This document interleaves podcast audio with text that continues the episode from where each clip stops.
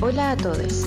Esto es Amargadas, un podcast señoril donde abunda el feminismo y el drama. Ya tuve que ir obligado a misa, ya toqué en el piano para Elisa, ya aprendí a falsear mi sonrisa, ya caminé por la cornisa. Ahí sí tuvimos el visto bueno Hola, para hola. iniciar. Nos dieron dedito para arriba. ¿eh? Así es. Habemos humo blanco. Habemos humo blanco. Lo pensaste y lo dijiste y no tuvo ningún sentido. Me encanta. En- ni en mi cabeza era bueno, ni en, Ni en tu cabe- cabeza no. y aún así te atreviste. A veces Yo era pasan muy, esas muy cosas. tarde, como que mi boca avanzó antes. Avanzó, pero tres paraderos previos a tu, a tu cabeza. Oye, ¿cómo han estado? ¿Quiénes nos están escuchando? ¿Quiénes nos van a escuchar? En Y- el futuro. Y quienes nos miran a través de YouTube en la plataforma de eh. Holística Radio. A través de las apps que nos están escuchando. Así es. Que Hoy están tenemos. desayunando. Una buena hora de desayuno. Sí, sí, sí. Sí, Todavía, mira, todavía. mi vida la quiero vivir así, Sí. desayunando a las 11, almorzando a las 3. Sí, oye, cuídense de no. Cuídense. Cuídense. Oye, se van a cuidarse. Sí. Se van a de no cuidarse de lo desayunar tan siguiente. tarde. Sí, es duro, es duro. sí. Yo, a mí me pasa que brunch, mejor tiempo de comida. Pero, bueno, siempre es poco saludable. Sí, es poco saludable. Sí. Yo Estamos- estuve en la caca de la semana anterior, Sí. eh, a partir como del jueves. En la caca ya, pero ¿qué te referís? No, así desayunando a las 5 de la tarde. Ah, sueño Sí, extendido mal, en mal. esa. No, Oh. no, no, mal, un poco, un poco mal, un poco mal, pero, pero, ¿cómo se dice? Eh, para adelante nomás. Para adelante. Oh, yo Que esa no. hunde. que- uh, tal de señora. No, como, sí, yo ya, soy una señora aplauso. asumida, Yo asumida soy del tipo, ese otro tipo de señora del ya. Y aplauso. Ya. Sí, ese, yo así, así me levanto. Despierto, Ya, me doy ya, dos ya, sí, Arriba. y es como ya. y empiezo mi día porque, bueno, como no. Empieza tu día No con hecha un para ya. descansar. No hecha, yo no estoy hecha para descansar, No. niña. No, demasiada cosa. Sí, Demasiada hay que hacer cosa. muchas cosas. Yo eh, empiezo a acumular las actividades que voy postergando y hasta que después el día Oh. domingo en la noche estoy así Hecha preparando concha. toda la semana. y así sufriéndola, sufriéndola. Oh, yo con ese nivel de estrés no puedo. Poco me hallo en la procrastinación. Hoy me poco me encantaría hallo. tener tips para no hacer eso. Yo no sé decir eso, entonces. Hacer eso, hacer eso. procrastinación. Bra. Eh, tips, pucha, no sé si tengo tips. Es que a veces siento que soy como que tengo mucha energía. Mucha energía hago las cosas. Sí parto por las cosas que menos me gustan. Porque soy sadomasoquista también en la vida. como parto al toque por lo que menos me gusta, así filo. Lo del final es como más tranqui. Mira, aquí Carolina nos mis dice: tips. Buen día, amargadas. Aquí a punto de desayunar. A punto de Ay, desayunar. que sea rico. Me encanta el horario Ay, de esta gente. yo sé que esto es estúpido, pero necesito saber qué es lo que estás desayunando. Sí, queremos saber. O, lo que estás a punto de desayunar en estricto Sí. rigor. ¿Y tú qué desayunaste? ¿Desayunaste? Yo, sí, yo desayuné. Ah, desayunaste. Los días que tengo programa, desayuno. Ah, ¿y los días que no? No. No, Oh, desayuno a las hija, 5. ¿Cómo vive? ¿Cómo vive? No sé. Eh, desayuno siempre avena. Sí, no, Vamos, me equipo. gusta, sí, me gusta. Me ¿Te gusta? gusta? sí, me gusta. Desayuno avena Ya. eh, con alguna fruta, Ajá. eh, mantequilla de maní Oh, qué rico. y yogur natural sin azúcar. Y café sin azúcar. Ese es mi desayuno. ¿Y el azúcar en tu vida? Bueno, qué difícil. Qué difícil Es eso. muy difícil. Justo He tenido día- recaídas de jugos, tengo que decirlo, pero ¿sabéis qué? No me gustan. ¿No te gusta? Es raro, ¿no? Es raro Sí. hacer algo que no te gusta, pero lo haces igual. Adicción se llama. Y no me gusta, no lo disfruto. De hecho, me carga el jugo, lo siento demasiado empalagoso. ¿Ya? Desde mucho antes. De hecho, yo Ah. me resulta más fácil dejar el azúcar que la sal, por ejemplo, porque Ya. yo te soy más salada. Es que la salsita. Yo te soy más de sal que de azúcar. Eh, no, no, no vacilo tanto la bola de los pasteles, ¿cachai? Como, por eso me resulta más fácil Ya. como eliminar el Dejar. azúcar. Sí. Pero es brigia, es brigia, a mí me cuesta. No, debo decir aquí persona dulce. Y me he vuelto con los años, yo no sé si es la vejez, el ya, en las mañanas o qué. pero sí, me he vuelto una señora dulcera. Como mejor tiempo de comida, dulcecito y café. Pero yo creo que mejor, eh, no hay problema si es que tienes hábitos saludables. Ah, claro. ¿Cachai? Sí, Porque, por ejemplo, tú eres una persona de, de, de- de bicicleta, ¿cachai? De la salud. Sí. Una persona de la salud. Sí, lo intento, lo intento. como proactiva. Yo creo que eso es necesario igual, pues como ahí compensar. Mm. Porque si tienes un, así como un ritmo de vida como, como yo, que soy Oh. bastante sedentaria, ¿Cachai? Igual Claro. yo salgo a los cerros, yo te soy de cerro a sacar fotos de Se aves. sube, sí. se sube los cerros. Sí, pues. Mira, me, me escalo en la roca. Como puede, pero llega. Yo la he visto llegar Sí. a lo más alto. Allá, a lo más alto. Y ahora cada vez con menos dificultad, querida. Regio, regio. ¿Cachai? Pero, y, y además ser así como del, del dulce, eh, eh, ahí es problemático. Oye, ¿qué clase de matinal estamos teniendo? Hablando de La versión matinal de Vargada. ser señora, dejar el dulce y subir los cerros. Ya, lo propongo aquí y ahora que tengamos un matinal al mes de Amargada. Matinal. Matinal de pro tip para no procrastinar. claro. La quinta le sorprenderá. Como que llegamos a eso. A No, eso. sí, es necesario, es necesario. Oye, pero hoy día no vamos a. No, nos voy a sacar de programa. acá. Nos voy a sacar de acá. no. Pero yo quería Me saber. resisto. Quería saber qué. Ya, a ver qué. Cuéntanos. Ah, aquí. Eh, Huelo Huitra nos dice, pero Monty, ¿esperas entre la avena y el café? Porque si no, la mierda los beneficios de la avena. Real. Sí. Y yo así como la estoy haciendo de oro, ¿cachai? De me oro, estoy, me alimentando bien. Soy una No. nueva persona. Mira, es que el café, alimento delicioso, bendición de las diosas, pero no, no le va junto a la comida, pues uno ¿No? pierde los nutrientes. ¿En serio? No. Pero tip de la de Y antiprocrastinación. aunque sea no café como de grano, Peor. peor. Ay, Peor. aunque sea como del mejor café, café Del mejor, pero el mejor café, café, café. Peor. con denominación de origen. Sí, peor. Oye, y la Carolina está, va a comer una media tostadita con queso y me avena con arándano, semilla de almendra. Regio. Tecito Ah, sin pero azúcar. regio. Ojo con- también con el tecito y el mate que ahí le estoy viendo a Martín. Los nutrientes, bueno, los nutrientes. ¿Dónde Sí. están tus nutrientes? Pero mira, yo siempre que te como legumbre, Martín hace como... ¿Qué? No me importa. No me- Yo me desnutro, güey. un problema de los huesos del futuro. Claro. Ese es un problema del Martín del futuro. Vale. Claro que sí. Procede a tomar mate. Eh, mira, yo tengo eh, esta práctica que es como tengo muchas prácticas insaludables. Insalubre. Insaludables. Soy insalubre, oye. a punto de que me clausuren. Eh, pero tengo esta práctica que es saludable, que es como cuando como legumbres, Ajá. después eh, como, por ejemplo, mandarina para la, ah, sí. la absorción de hierro. Sí, sí. Ya. No, saludable. Sí. Pero ahí no se toma el café después, pues. No, sí, pues sí, pues infaltable. Pero hija, vamos a, vamos a hablar con la Nutri. No, Ayu- hay- hay que- ¿Alguna, alguna vez. auditora que le dé los protein, por, Por, favor, por favor. Por favor. Cositas que no hay que juntar. Claro que sí. Oye, pero hoy sí que sí tenemos programa. Sí, no es este matinal, no, es este tipo de Pero señora están hablando. diciendo en YouTube que me encanta este matinal amargade. Sí, ya Sí, vamos a gestionar entonces debemos- un debemos a la matinal. audiencia. Ya, perfecto, vamos Sí. a hablar. Cinco consejos para. Claro. Donde comprar baratito y esas cosas. Exacto. La patruca más de grande vida de. Chile. La patruca más grande de Chile. El tocomple más grande de Talca. Oh. no. ¿Sabéis que estoy en una cruzada a favor de los completos de Talca? ¿Sí? Porque el otro día descubrí que no es pan mojado como remojado, sino que es pan al vapor. Y si los vaos son buenos, ¿por qué no va a ser el pan de Talca? Ah, sí, muy bueno, mira. dice Martín. Muy bueno. Ah, a un defensor de Un defensor. Talca. Vamos a hacer una cruzada. Yo al tiro poniéndole más de lo que... Defensor de Talca, Sí, chao. chao. Patriota a de ver, Talca. Perdón, ni patriota ni talquino. Un saludo a la gente de Salud, Talca que la queremos. escucha, por supuesto. Qué ver la peorcidad. Ah, Mira, a mí no me gustan los completos de ninguna forma. ah, pero es que. Papapleto todo el tiempo. Ay, qué rico los papapletos. ¿Sabéis que el último papapleto que me compré se me cayó en la calle? Y ahí no me volví a ¿qué- comprar más porque me dio mucha pena. como que me cambió el rostro, te digo, así como que lo Fue súper duro. Sí, unos amigos me dieron. Mira, una vez. Estábamos... Mira la historia que iba a contar, pero también es equivalente. dale, dale, dale, dale. Estábamos recuradas con unas amigas. ¿Era yo? No, Ah, ya, menos mal. no voy a decir que éramos menor de edad. Pero era menor de edad. Y fuimos a comprar. Así nos, eh, estábamos así, fuimos estábamos recuradas, no habíamos que en la plaza, que No. otro, mi, mi historia.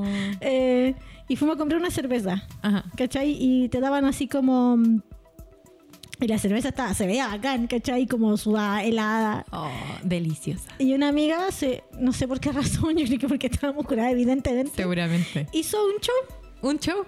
y se cayó la cerveza. No. Y fue como, la miramos así quebrarse, Con sus corazones. desparramarse en el suelo. junto con su dignidad y, con, No, y eso ya, valentía. ya no, ya no, Ya no tenía en ese momento.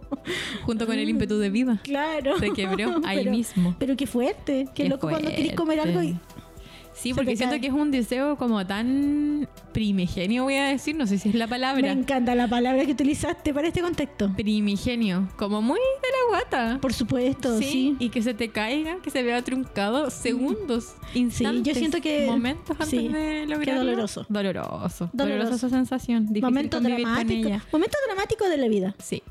Mira, estoy, tengo derecho a tener un trauma con los papaplitos. Pero tenemos programa. ¿Tenemos programa? Tenemos programa. Así que les invitamos a participar mandándonos su audio al número, Fran. Más 569 75 11 18 52. Me encanta como lo dijiste. Lo hice. Sí. Lo hice, no lo tengo anotado, no lo vi en el celular, finalmente me lo aprendí. Muy bien. Yay para mí. Así que mándanos su historia sobre qué te hizo. ¿Qué te hizo ser feminista? Exactamente. Igual ¿Qué te tiene hizo? mood de matinal, pero matinal del bueno. Sí, po, no vamos a estar hablando cinco consejos para adelgazar. Pero si el quinto que... es el más gordofóbico. Hoy sí. Bueno, alta gordofobia en los no, matinales. es para la cagada, es para la cagada. Sí, muy esa asociación así como gordo malo. o, bueno, durísimo. Durísimo. Sí. O Qué esa, esa gordofobia más como sutil o disfrazada, que es como gordo no saludable. Por supuesto, como vamos a vivir la vida fitness. Oh, Uf, dificilísimo. no, no, no, no, no, no, no, no, no, no, niña. no sé qué me pasa, perdón. ¿Quién te poseyó? Como Italo pasa al agua. No, por Eh, favor. te vi, te vi ahí poseída, atrapada. Ya, Ay, deben Oye. entender que yo estuve así como en un mood muy penca toda la semana bajo, y ayer me levanté e hice mi taller y me sentí muy productiva. Yay. Y dije, no, ya tengo que hacer. Vaya a hacer más tengo que hacer talleres, otra persona. recomiéndalo al toque. ¿O todavía Sí, no sabía? voy a repetir el taller.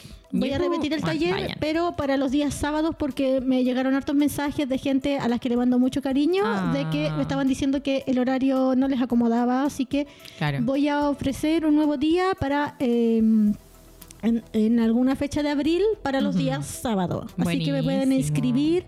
Estoy súper contenta y espero que la gente participante también lo esté. Eso. Oye, yo creo, yo voy a decir aquí ahora públicamente que yo creo que gran oportunidad. Gran oportunidad porque no está caro, sí. No, no. Está no. súper barato para el nivel de escritoria que te va a hacer el taller. Tiene una parte teórica y otra práctica, es, ba- es bastante entretenido y ahí yo facilito todo el material, por si acaso. Regio. Estamos hablando, para la gente que no cacha, taller de guion, ¿cierto? No, de literatura, de, literatura. narrativa. Sí. Narrativa. Sí, creación narrativa. Mira, igual te voy a hacer un guion después. Me gusta la, la idea del guion. Tenéis que, sí, tenéis que concretarlo. Oye, ¿qué, ¿Qué te, hizo? Ah, te Ah, gané. me encantó. Un, dos, Chicle, tres, ah. chicle, un, dos, tres. Poncho. ¿Qué te hizo ser Poncho. feminista, po? ¿Poncho? Nunca había escuchado Poncho. No, eso es, es otro juego. Me Sí. confundí. ¿Cuál juego es? Es que me llamó la Es atención. como ver esos autos que son escarabajos y le pegáis a la otra persona en el brazo. Ah, mira. Juego físico. Sí.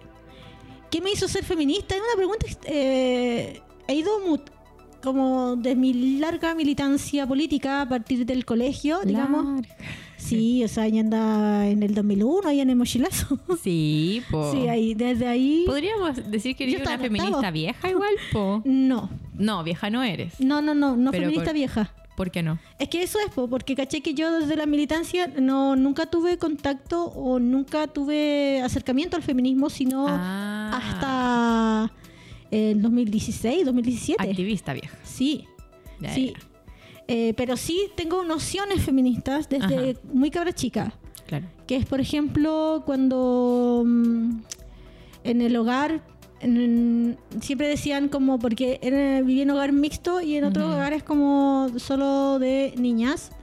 Eh, siempre eran como, siempre me fastidió, me sentí muy incómoda respecto a esto de insultos como maracas y cosas así, como que entendía que Mm. por qué eh, los varones podían tener como, no sé, caleta de polola, ¿cachai? Claro.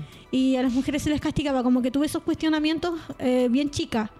Eh, pero no podía verbalizarlos como, como sí podía verbalizar otros asuntos, como el hecho de, no sé, po, la diferencia de clase, que Claro. también se daban al interior del hogar, ¿cachai? Mm, claro. Que es un asunto extraño, porque claro, tú decís, todos pertenecemos a la misma clase, pero igual operan.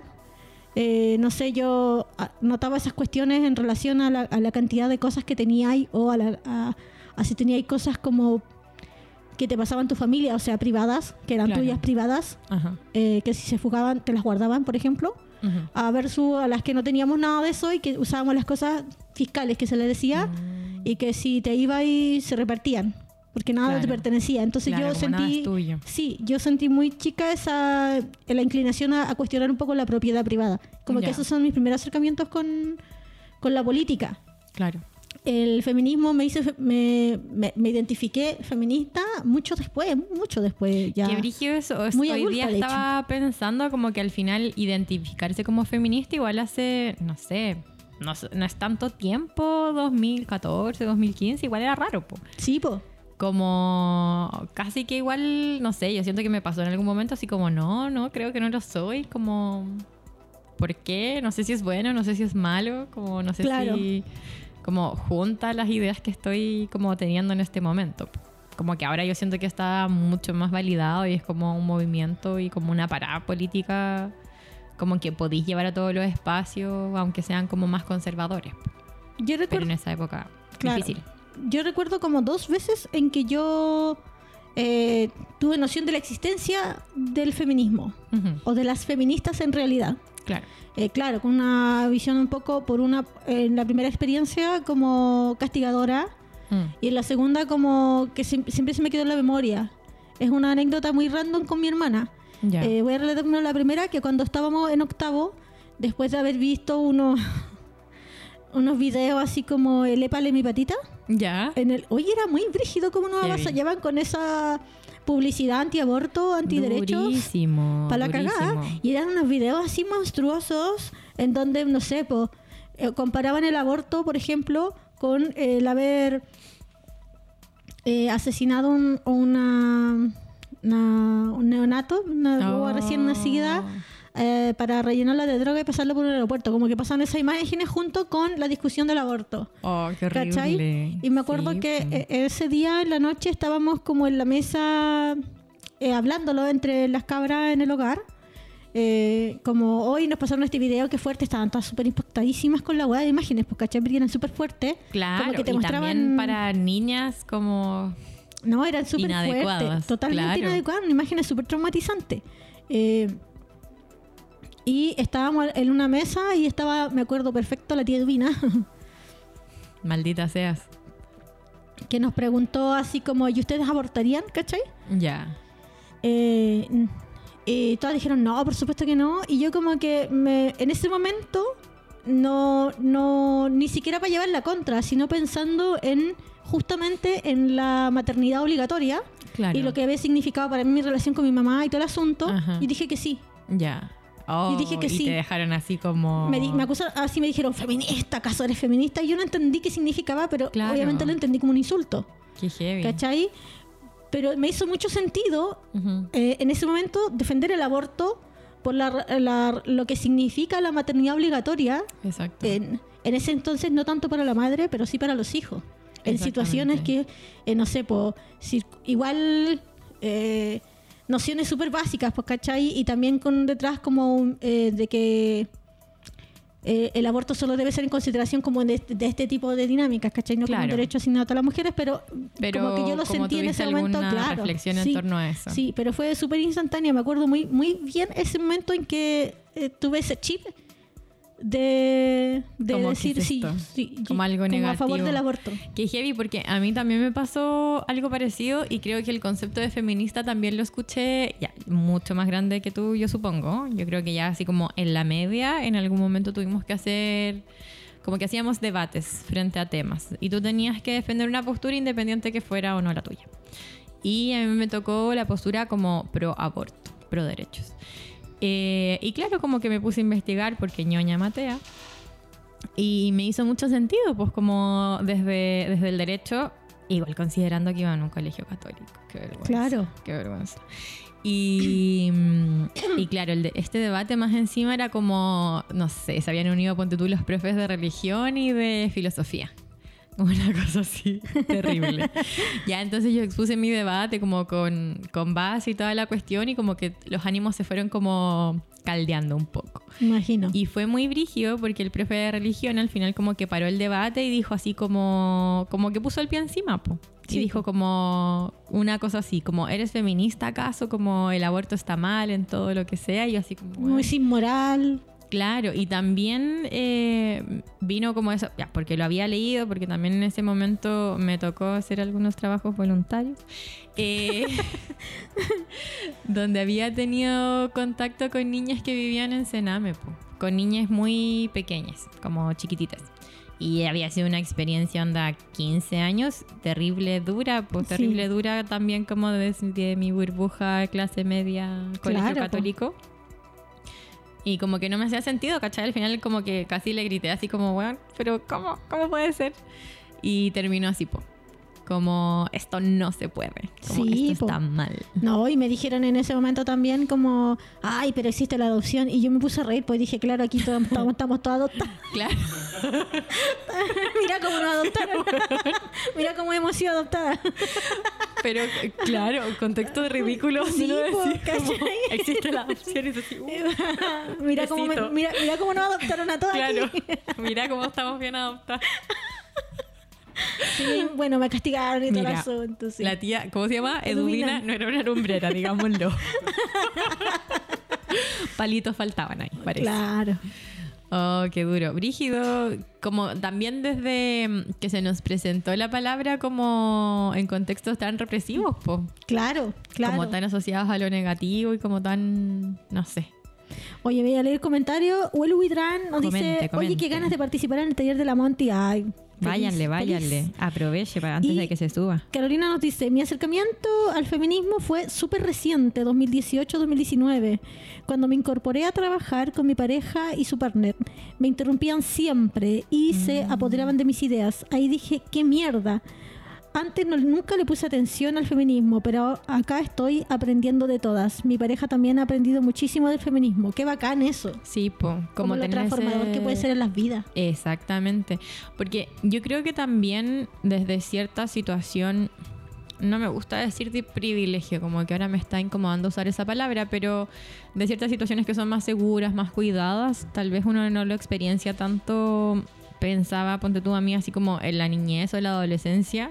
Si yo reviso mis prácticas, en ningún caso como culpabilizándome, culpabilizándolas, em, también tenía conductas que eran como terrible misóginas. Sí, también súper aprendidas como esto como todas las mujeres son enemigas o como eh, desvalorando conductas que me parecían femeninas, ¿cachai? Como que yo siempre no me encuentro una persona masculina en ningún caso, pero siempre valoré, caleta, como las conductas o las actitudes o las morales asociadas a lo masculino. Sí, ya a mí me pasaba también como.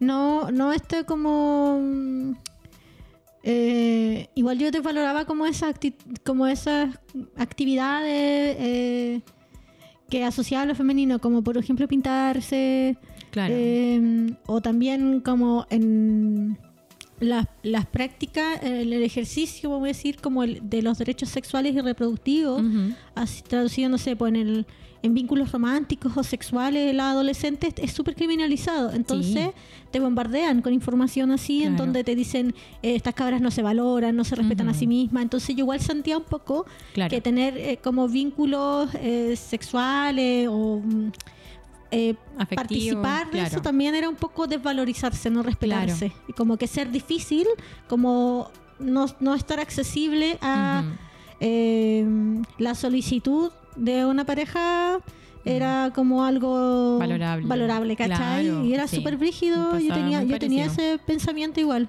Qué brigio y como lo, lo introyectado que está ese discurso igual Sí. como en uno. Yo siento que igual ahora, no, por supuesto que no tengo conocimiento como de les adolescentes en general, pero creo que es algo como que igual se ha ido cuestionando. Que es como tal vez una vivencia un poquito más libre a la que teníamos nosotras como en la adolescencia. Sí, igual yo siento que persiste esa criminalización. Por supuesto, por Así, supuesto. brígido a, a la- al ejercicio de los derechos sexuales y reproductivos de las adolescentes. Sí, de las niñas. Sí. Como que, sí, pues algo súper presente. Y también como una mirada muy que siento que no se le da a los varones como en la misma, como en la misma medida como del riesgo. Como visión de riesgo, como porque te puedes embarazar, porque vas a tener una infección y tú te tienes que cuidar. Sí, Como una visión que nos aleja caleta del placer también. sí, sí, absolutamente. Claro.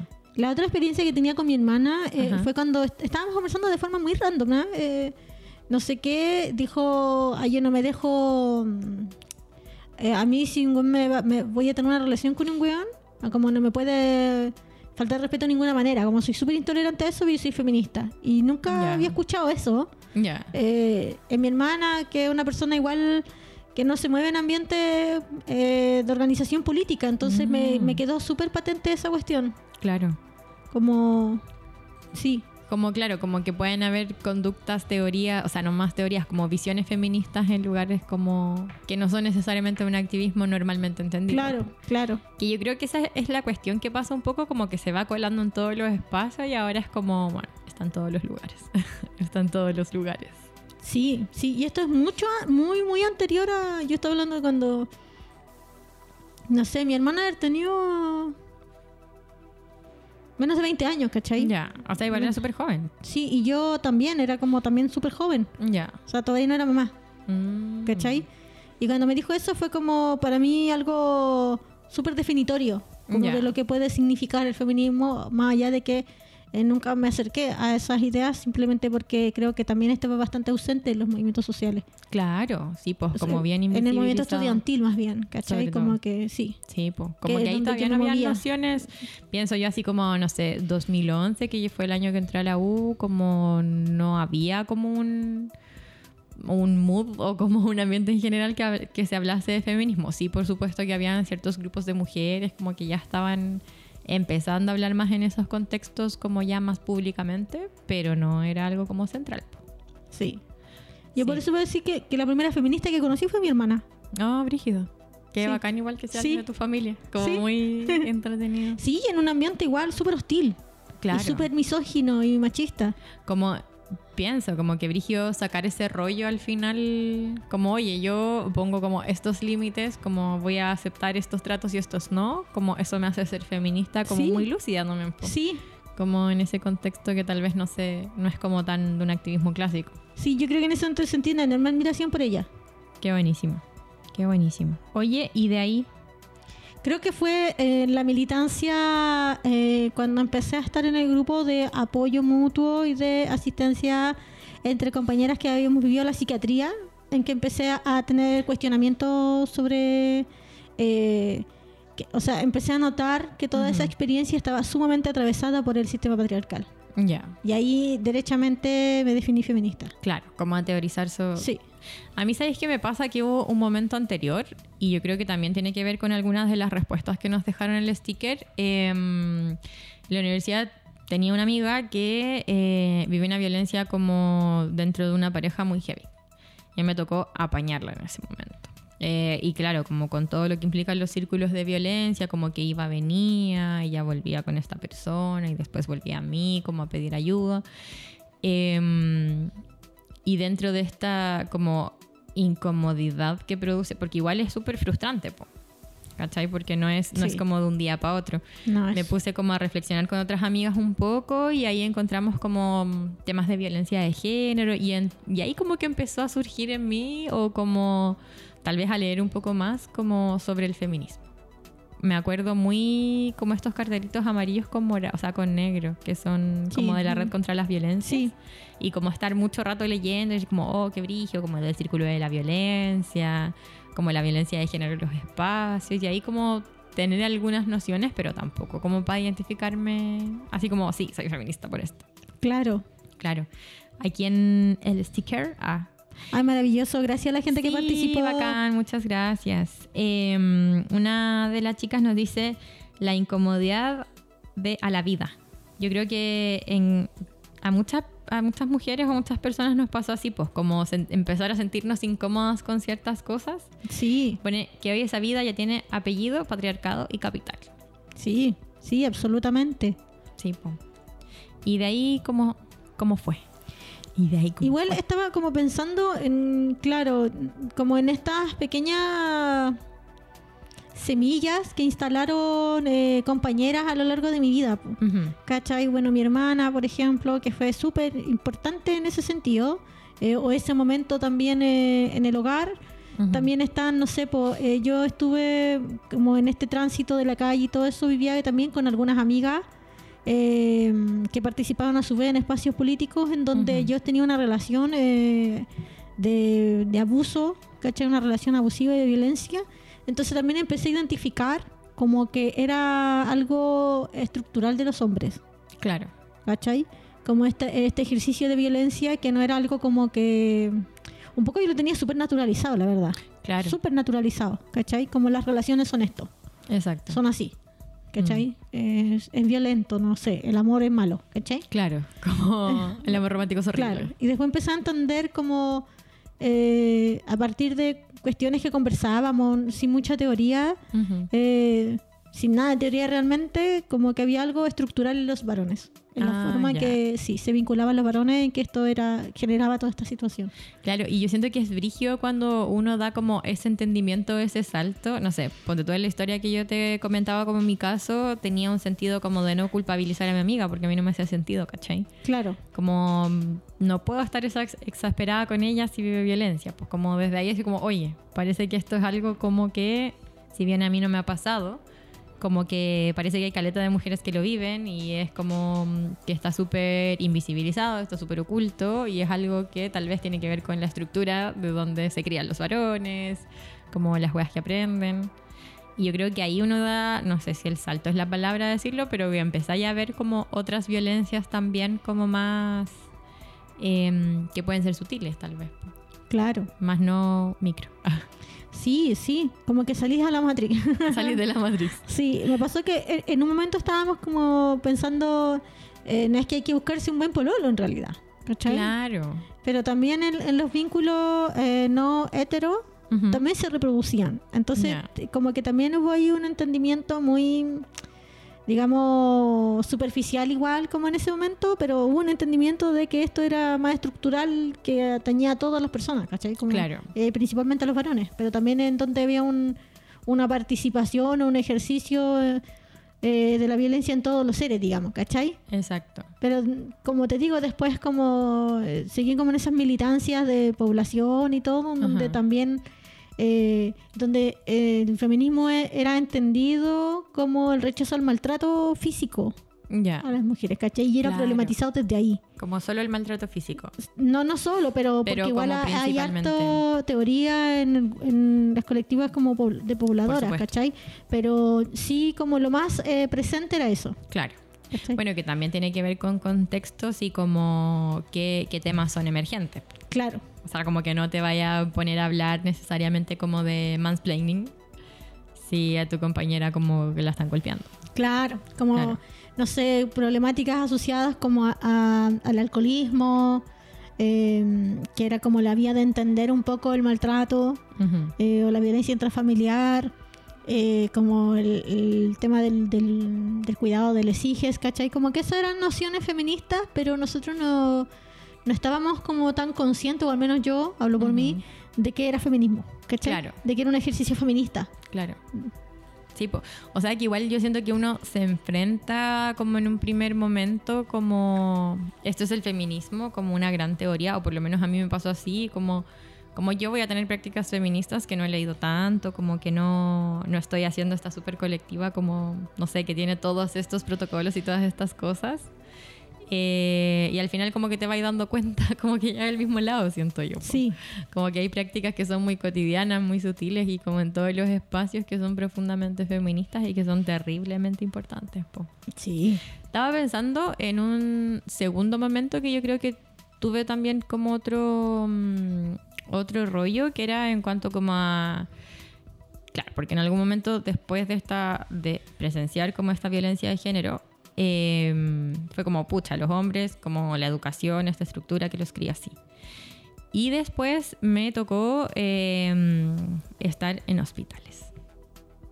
Eh, bueno, como soy matrona, viendo como partos y cosas que tienen que ver con cuerpos feminizados.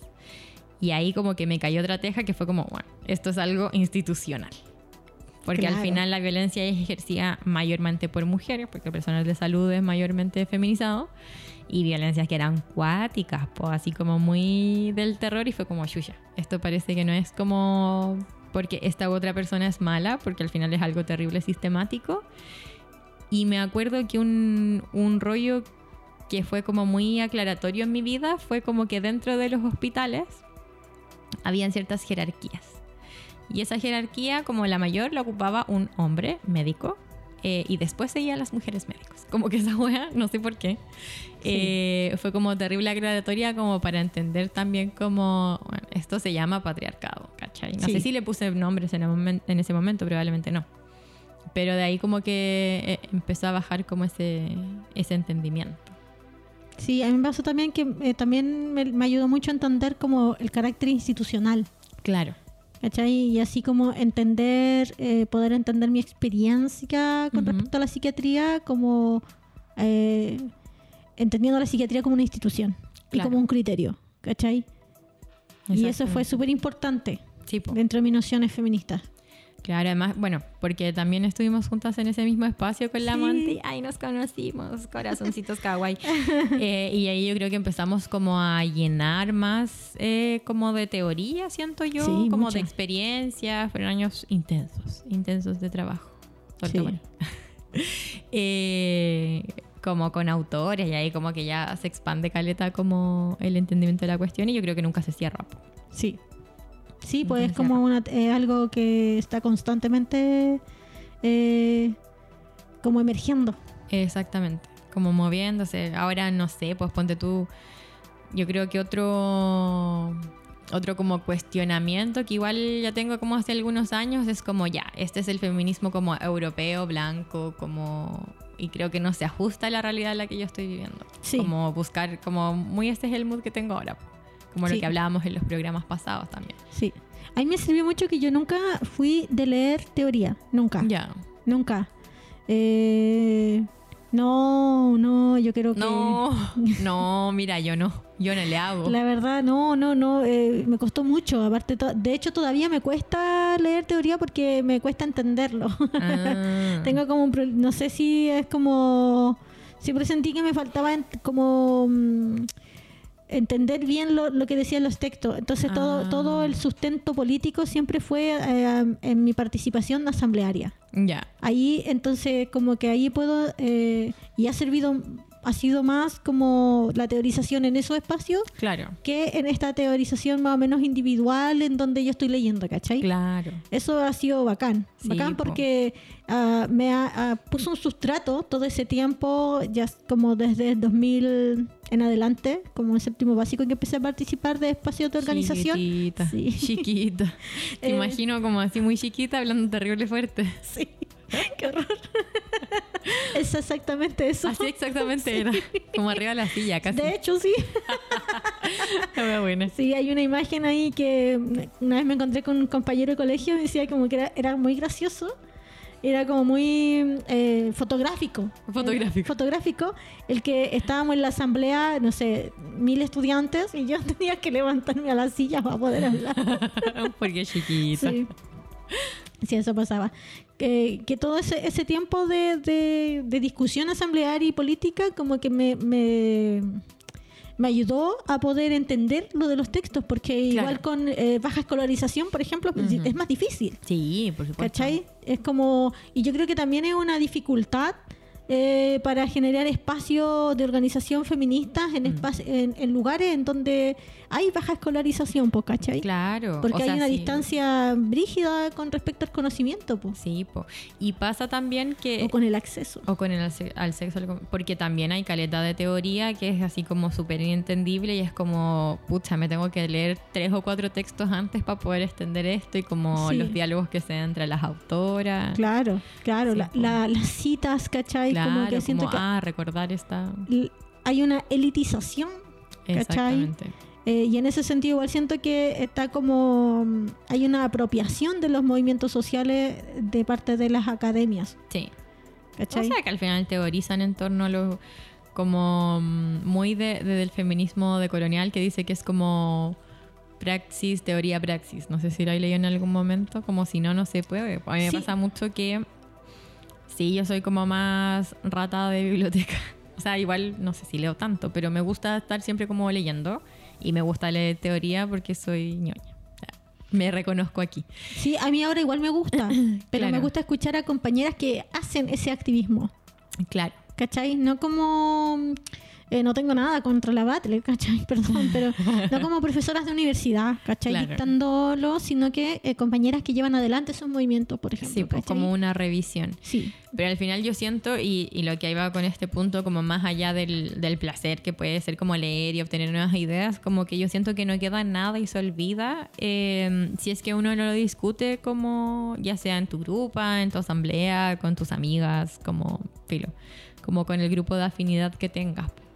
Porque también yo creo que hay como un paso terrible importante que es como la crítica a las autoras sí. que eso hacerlo en, en soledad y ya igual se puede hacer, pero es como más complejo. po. Sí. Como que no tenéis una visión tan rica como de la realidad y no te vais formando como ese, ese criterio del feminismo que quieres como en este momento.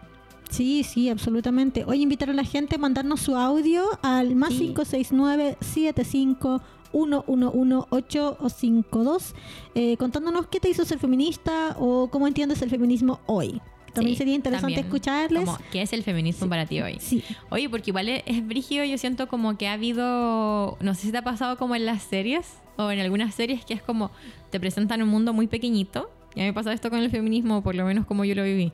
Como un mundo muy pequeñito y de repente te dan como tres informaciones y un mundo terrible grande en el que te que mover. sí, sí. Como que me pasa muy así como en los últimos, no sé, del 2018 para acá. Como que lo que se entiende por feminismo, o por lo menos el acceso que yo he tenido como a corrientes, a personas, a experiencias, a luchas, es como terrible grande. Sí, yo creo que esa, esa como mm, espacios de deliberación política eh, entre más compañeros, así como Ujú. asamblearias, me ha servido mucho para entender como la multiplicidad de experiencias que dan forma a los feminismos. Claro. ¿Cachai? Entonces no entender el feminismo como una cuestión acabada y Exacto, estricta como esto es. Sí, po. ¿Cachai? Y no es como ese catálogo de conductas que debemos o no tener, ¿cachai? Sino como un movimiento constante que se nutre de eh, la multiplicidad de experiencias, cuerpas, ¿cachai? Claro. Historias, etcétera. Y que yo siento que también como con caleta de errores, porque estaba pensando como en la historia del feminismo, por supuesto que nosotras no somos como la, las que van a decir cuál es la historia del feminismo actual en Chile. Absolutamente. Absolutamente no. Pero ya pensando, audacia. mi niña. Pero pensando así como, por ejemplo, cuando tú empezaste a ir a asambleas, eso eran como los 2000 Sí, 2000. 2000 2000, justamente. Como de 2000. ahí hasta ahora, ¿cómo hay visto como ese movimiento? Eh, es que como en persona mi experiencia es eh, es es súper eh, por eso me gusta tanto esa frase de que mi experiencia individual no define la colectiva porque mi Claro. experiencia es súper particular Ujú. ¿cachai? Sí. como que está anclada mucho una experiencia en particular que es Sename por ejemplo y Mm, vivir claro. en la calle entonces mi Ujú. contexto todos mis intereses están en esa vereda Claro. ¿cachai? entonces como que muchas nociones de cómo se ha comportado Ujú. más colectivamente no tengo Claro. pues como te digo, para mí ha pasado medio desapercibido, entre comillas, más allá de esta experiencia que ya relaté, Claro. hasta el 2016. Claro. ¿Cachai? Entonces es como medio difícil para mí hacer ese, para esa como línea de tiempo. Esa línea. Sí. Porque yo tengo la percepción, y no, no es porque lo haya experienciado, como por supuesto que no, como que mi, mi ingreso fue mucho después, eh, como que igual los 2000 fueron una época como de, mm, no sé si dormir político es la palabra, pero sí como que, no sé, onda Chino Ríos. Como que siento que es, Es muy que del fue- Chino Ríos como no me importa ni una wea. Yo creo que ahí tenemos que observar como lo que significó la mm, el tránsito de, de la dictadura a la democracia, ¿cachai? Claro. En donde vino a un periodo de fuerte desmovilización. Exactamente. ¿cachai? En donde las grandes movilizaciones que tuvimos fueron, eh, no sé, la represión continua y la militarización eh, en creciendo, puedo decir, como exponencial en el territorio de Gualmapu, por ejemplo, eh, en donde, no sé, estuvimos siempre presentes o en estas luchas más sindicales con el asesinato de eh, dirigentes sindicales, eh, me refiero a Juan Pablo Jiménez, entre otros. Claro. Yo creo que esas fueron como la- la- lo que más como que nos tenía presente o también esta escalada no Eh, fuerte de movimientos eh, ecosociales eh, en relación a la, a la- el extractivismo que también se fue insertando muy fuertemente Oh. en, las, en, en los territorios después de la de la democracia, ¿cachai? en el periodo de la democracia, en este reacomodo organizacional, ¿cachai? Claro, como con gobiernos que fueron terribles como en ese, en ese sentido. sí. po. A mí hizo como, me llama profundamente la atención que sacando el periodo de Piñera, como Ajá. por la revuelta, Claro. los gobiernos de Michelle Bachelet, por ejemplo, hayan sido sumamente represores. Sí, absolutamente. Bueno, y ahora también, bueno, De hecho, en el, en gobierno del Bachelet, de Bachelet, de Bachelet. Eh, fue que se empezó a denominar macrozona. Sí, po. ¿Bachelet Macrozona. 2 o Bachelet Bache- 1? No, desde Bachelet 2. Desde, Ba- desde Bachelet 2, ¿cierto? Sí. Rígido. Y de ahí yo siento que hay otro momento que es como movilizaciones estudiantiles 2006, 2008, 2011. Que claro, ahí hubo como un alzamiento, por lo menos de- desde mi percepción y lo que he podido leer, como de movimientos sociales también, Sí. como eh, que parten desde estudiantes secundarios, como que ahí van universitarios y se unen como movimientos sindicales. Y yo siento que ahí ya había como un mood eh, donde se empezó a hablar un poco como, hey, ¿dónde estamos como las mujeres que tenemos como Claro. eh, como otras cosas además que solamente esto. O sea, no otras cosas, pero también como que estamos presentes en esta lucha. Igual yo siento que dentro de los movimientos de pobladoras por la vivienda, por ejemplo, había una concientización feminista importante. Claro.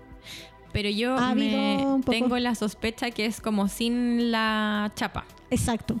Como si hay un sentido profundamente feminista, porque es llevado por mujeres y son al final una- un movimiento por la vida, por, por Claro vida que sí. digna. Eh, pero sin la chapa aún. Y yo siento Sí. que en 2016, 17, 18, como que ya hay un boom Importantísimo. importantísimo. Sí, yo creo que esa fue, eh, bueno, en el programa que hicimos respecto a las, eh, creo que fue... no- ¿Corrientes feministas? No, no. No, no, no. No, grandes, no huel- grandes huelgas feministas. huelgas. Ahí yo creo que eh, importantes fueron la- la- las luchas en- de, de, eh, las compañeras en Argentina, por ejemplo. Claro, ¿cachai? claro. Como esas ma- en la masificación del 8M fue importante. El movimiento Me Too Exactamente. eh, también fue importante para alimentar la conciencia feminista aquí en Chile. Exactamente. Yo siento que eso es bacán pensarlo como de manera regional igual, no solo como, eh, eh, como, Como el caso de. Chile. El caso de Chile. Sí, sino que como algo que fue una, una masiva presencia a nivel global Claro, feminista. exactamente. Y yo creo que eh, de, de hoy, eh, junto con los movimientos ecosociales, que están muy ligados al- a, los feminismos, Exactamente. eh, el movimiento internacionalista más importante eh, es el feminista. Sí, sí, por supuesto. Por supuesto. Sí, Y de ahí en, dos, en 2018, 2019, no recuerdo qué año fue, como el Mayo Feminista, que yo siento que fue una de las principales como hitos como Sí. de la historia más reciente, aunque igual fue hace caleta de años, eh, que salió así como muy un boom. po. claro, claro, a partir de la toma en la Universidad Austral, Claro. ¿cachai? Por la denuncia de acosos eh, que se empezaron a masificar en todas las universidades, fue súper importante. Exacto.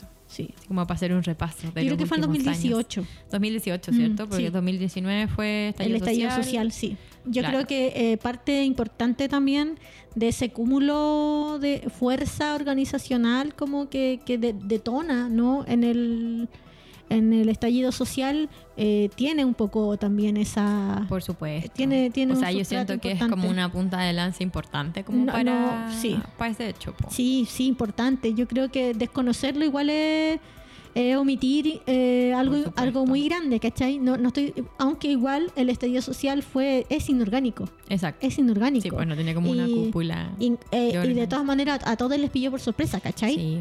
Pero eh, también había una un cúmulo de fuerza que estaba ahí. Como una fuerza latente. Sí, sí, pues las, Sí, las po. movilizaciones del 8 de marzo de, del 2018 eh, y del 2019 en La del particular. 2019 fue grande. Muy masiva, muy masiva. masiva, Muy, sí. muy masiva. Gran marcha. Sí, pues yo creo que también con el, con el estallido como que se amplió un poco, no sé si eh, es parte como de la visión que tengo ahora y el lugar en donde estoy, pero también yo siento que se hizo como esto que decía la compa, que era como patriarcado y capital. Sí. Eh, como que es un, un- un sentido que, que se instauró, como en la mayoría de las feministas, no, por supuesto que no en todas, pero como que es algo al final que estamos luchando, como dice como la última como consigna del 8M, es como vamos por la vida que nos deben, ¿cachai? Exactamente.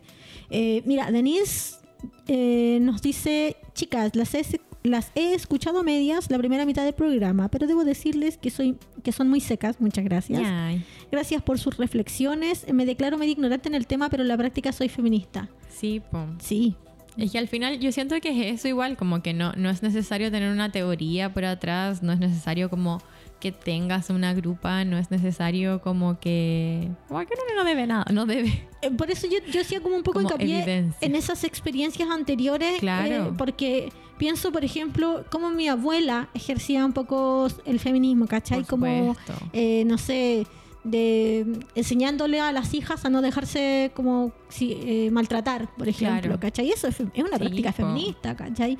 O acompañándose eh, entre las familias, asistiendo, no sé, a la, a la, a la hermana que, que, eh, vive una violencia intrafamiliar y la van a sacar a su casa, la van a acompañar. Esas son prácticas feministas, ¿cachai? Sí, po. o sea, como más allá de que uno pueda nombrar ahora así como redes de apoyo, como Sí. apáñate mujeres. Esas son como que esas prácticas. cosas ya existían hace, Sí. hace caleta, Sí, Aquí quiero leer eh, dos comentarios más que nos dejaron. Eh, una de las auditoras nos dice eh, que ella empezó a ser feminista por una relación con un machito tóxico. Como lo que hablábamos al principio, al final, que viene como un poco de esta incomodidad y también implica como asegurarnos, pues como entender Sí. la vida de otro modo. Es como buscar lugares seguros y como teorías o también tal vez movimientos como que no nos hagan volver ahí o como entender también lo que pasó. pues. claramente. Como que es mucho más liberador que culparse a uno. Y otra de las chiquillas nos dice, darme cuenta que el acoso sexual en la pega está súper normalizado y reclamar por eso. Uf, Uf, qué te durísimo. mando un abrazo, si es que las tenía que enfrentar. Abracites, sí. Sí. Sí, es terrible. Hablamos de eso el otro día. Ajá. Exactamente. Oye, Una vayan a escuchar macho. los programas eh, de inicio de temporada, de nuestra tercera temporada Tercera en la holística. Así que eh, está, ha sido todo un mes dedicado a los feminismos. Los feminismos. Sí, así que ha sido muy bacán poder también eh, contar, que nos puedan compartir solidariamente eh, sus respuestas, sus Sí, experiencias. Así que eh, un acto de solidaridad que es, eh, siempre se agradece. Que lo agradecemos. Oye, y si quieres leer sobre teoría feminista, Exactamente. tenemos una biblioteca. Si son ratón de biblioteca como yo, eh, nos piden por el DM. Sí. Eh, tenemos una biblioteca que se llama Amargada. Sí, la biblioteca libre y colaborativa Amargadas. Absolutamente. eh, muy, muy, muy prolífera. Muy prolífera. Muy prolífera. Sí. No nos borren los textos, eso sí. No, no, porque, eso, porque eso no. Sie- siempre recomendamos esto mismo. Por favor, siempre lo decimos lo mismo. Jamás nos han borrado textos. No. no. Muy chiste, como Sí. pensando en Jamás cosas nadie, que no, nadie, como No, que sí. ¿quién a nos nadie se le va a ocurrir y nosotras, por favor, no nos borren Por nada. favor, es que los textos. Texto en PDF que me robé. Ridícula. Sí, Sí, Ridiculísimas. Sí. Así es. Y si quieren subir también, por supuesto, eh, Sí, completa lo libertad. pueden hacer. Exactamente. Oye, estamos llegando al final del programa del día de hoy. Se me hizo súper cortito. Rapidísimo. Eh, Nunca respondimos bien a la pregunta. No, que te- yo creo que no, no. En una palabra. ¿Qué te hizo ser feminista? Oye, me, car- me carga que me hagan esas preguntas porque siempre siento que estoy como en estos programas de... Cinco, cuatro, sí, y voy a tres, perder, y voy a perder. dos. Como la, la fanfarria. Sonó la fanfarria. Sí. Mira. Yo creo que poder eh, entender mi experiencia eh, en un contexto histórico y social, porque sí, eh, Claro. me, me pesaba demasiado mi experiencia solamente entendiéndola como algo individual. Poder politizar mi pena, eh, por eso me hice feminista. Qué hermoso. Bueno, dijiste algo hermoso. Yo tengo algo súper tonto que decir. Pero está bien. Em, yo diría que apañar como a mis amigas amores en su proceso de liberación. Ah, eso es hermoso. Eso es realmente Eso es hermoso. lo que me hizo ser feminista. Sí. Y lo que me hace ser feminista. Sí. Oye, aquí tenemos un comentario de la Carolina White para el final que decía, jajaja, yo pensaba que les habían borrado algo. Porque mira, en ser señora está ser desconfiada. Sí, por supuesto. Despertar con un aplauso en la mañana, Una siempre precavida. tomar café en todas horas y siempre desconfiada. No, que está muy mala la cosa. Está muy mala la cosa. Oye, en este, en palabras finales yo quisiera también eh, de recordar que el día de ayer fue 29 de marzo, eh, Día del Joven Combatiente, y quiero eh, recordar la vida de eh, Araceli Romo, Paulina Aguirre, Cecilia Mañi, que fueron combatientes asesinadas por la dictadura. Y también, eh, por supuesto, recordar la trayectoria y hacer un saludo a la señora Luisa Toledo, Sí. que nos enseñó tanto y de, tan, Mucho, de tanta mucho. dignidad, así que eso. Ujú. Importante recordar ese día de Sí. combate, lucha, como que no se extinga ese, ese fuego que nos dejaron todas esas compañeras. Sí, absolutamente. Sí, sí, sí. Y estamos al final, así que Llegamos al final. Llegamos al final. Palabras de despedida. Eh, no sé. eh, sigan siendo feministas. Sigan siendo es. feministas por sus amigas, por sus experiencias. Porque yo siento que es un lugar como también terrible liberador, como decía Tupo. Como Sí. por ti y por todas tus compañeras. Sí, y, y, y también eh, como siempre recordar qué es lo que nos mueve. Por eso es tan Como- bonito hacer este ejercicio de qué me hizo ser feminista. Sí, po. como brígido pensar como en este sistema y en este como contexto que estamos viviendo que igual es súper duro como sin tener esta visión y más aún sin tener todos estos vínculos que uno recoge como que también apañan un poquito en eso. Absolutamente. Hacer la vida más vivible, güey. Oye, este programa va a quedar en Spotify, así que para que lo difundan, difúndanlo, difúndanlo. Pónganos estrellitas y Sí, seguir, por favor. seguir, síganos en Instagram, difundan nuestro programa y etiquétennos así como para que seamos más visibles y sigan eh, a la, todas las plataformas de Holística que tenemos Sí. en YouTube, en todos lados En y la app eh, apoyen nuestro crecimiento radial uniéndose en, en patreon.com slash holística radio. Nosotros nos estamos escuchando el próximo bueno, miércoles en este nuevo horario que es a las 11. A las chau. 11. Chau, chau.